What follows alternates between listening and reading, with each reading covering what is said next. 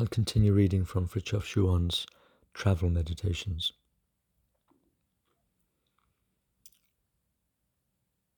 It can happen that through some inward folly we provoke our neighbour to some outward folly.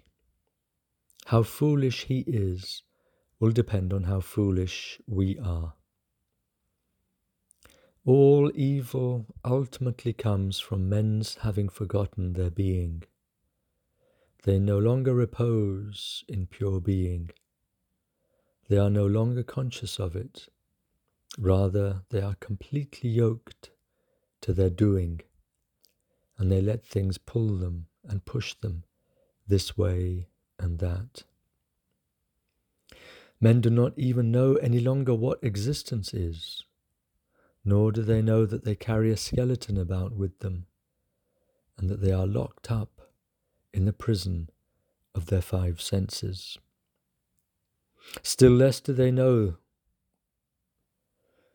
what lies in the centre of their souls, namely, the kingdom of heaven and the glory of God, and that they have only to go through a door to escape from the noise of the ego and the world, and to be in a golden quietness. Rest in being and trust in God. Live inwardly and trust in God. Rejoice in being and in the inward and trust in God. Rest in being, not in doing, not in change. Live inwardly, not outwardly, not in forms. Rejoice in being and in the inward, not in doing and in the outward. The harmony between consciousness of being and inwardness is joy.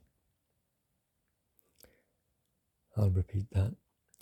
The harmony between consciousness of being and inwardness is joy.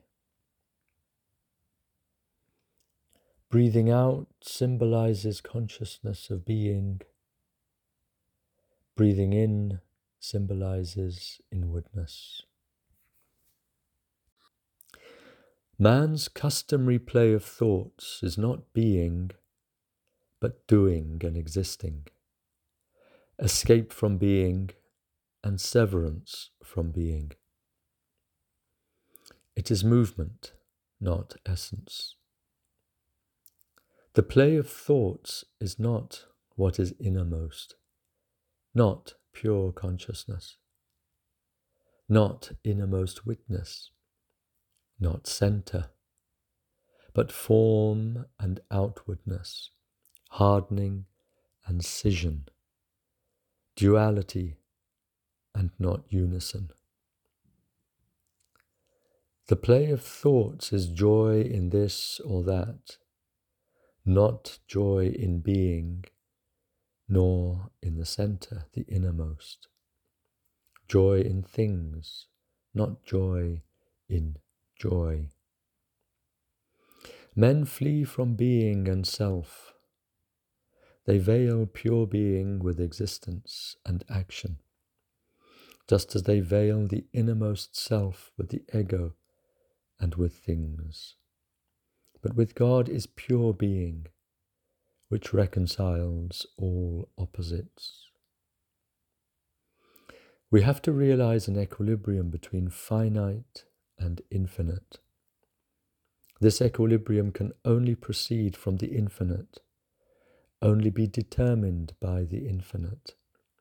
The finite, the creature, cannot find the equilibrium, has no scales of measurement for it. For these scales of measurement could only come from mercy. A hundred years ago, some poet racked his brains over some worthless play. Somewhere in the world, someone is dreaming of success. A statesman is greedily absorbed in some petty project. Yesterday, a Zen monk swept the floorboards in Kyoto. And today, quite near, a cricket chirps in the grass. The world is mad. One might object that every being, every man, is so completely locked into a narrow world of experience, in a picture book, in a dream. Yes and no, and in a certain sense, absolutely not. I have seen venerable men in whom one could perceive no trace of being locked into a dream world, nor any trace of aridity. They looked as if they had experienced everything that can be experienced, and as if they were conscious of all possible limits and of the unlimited.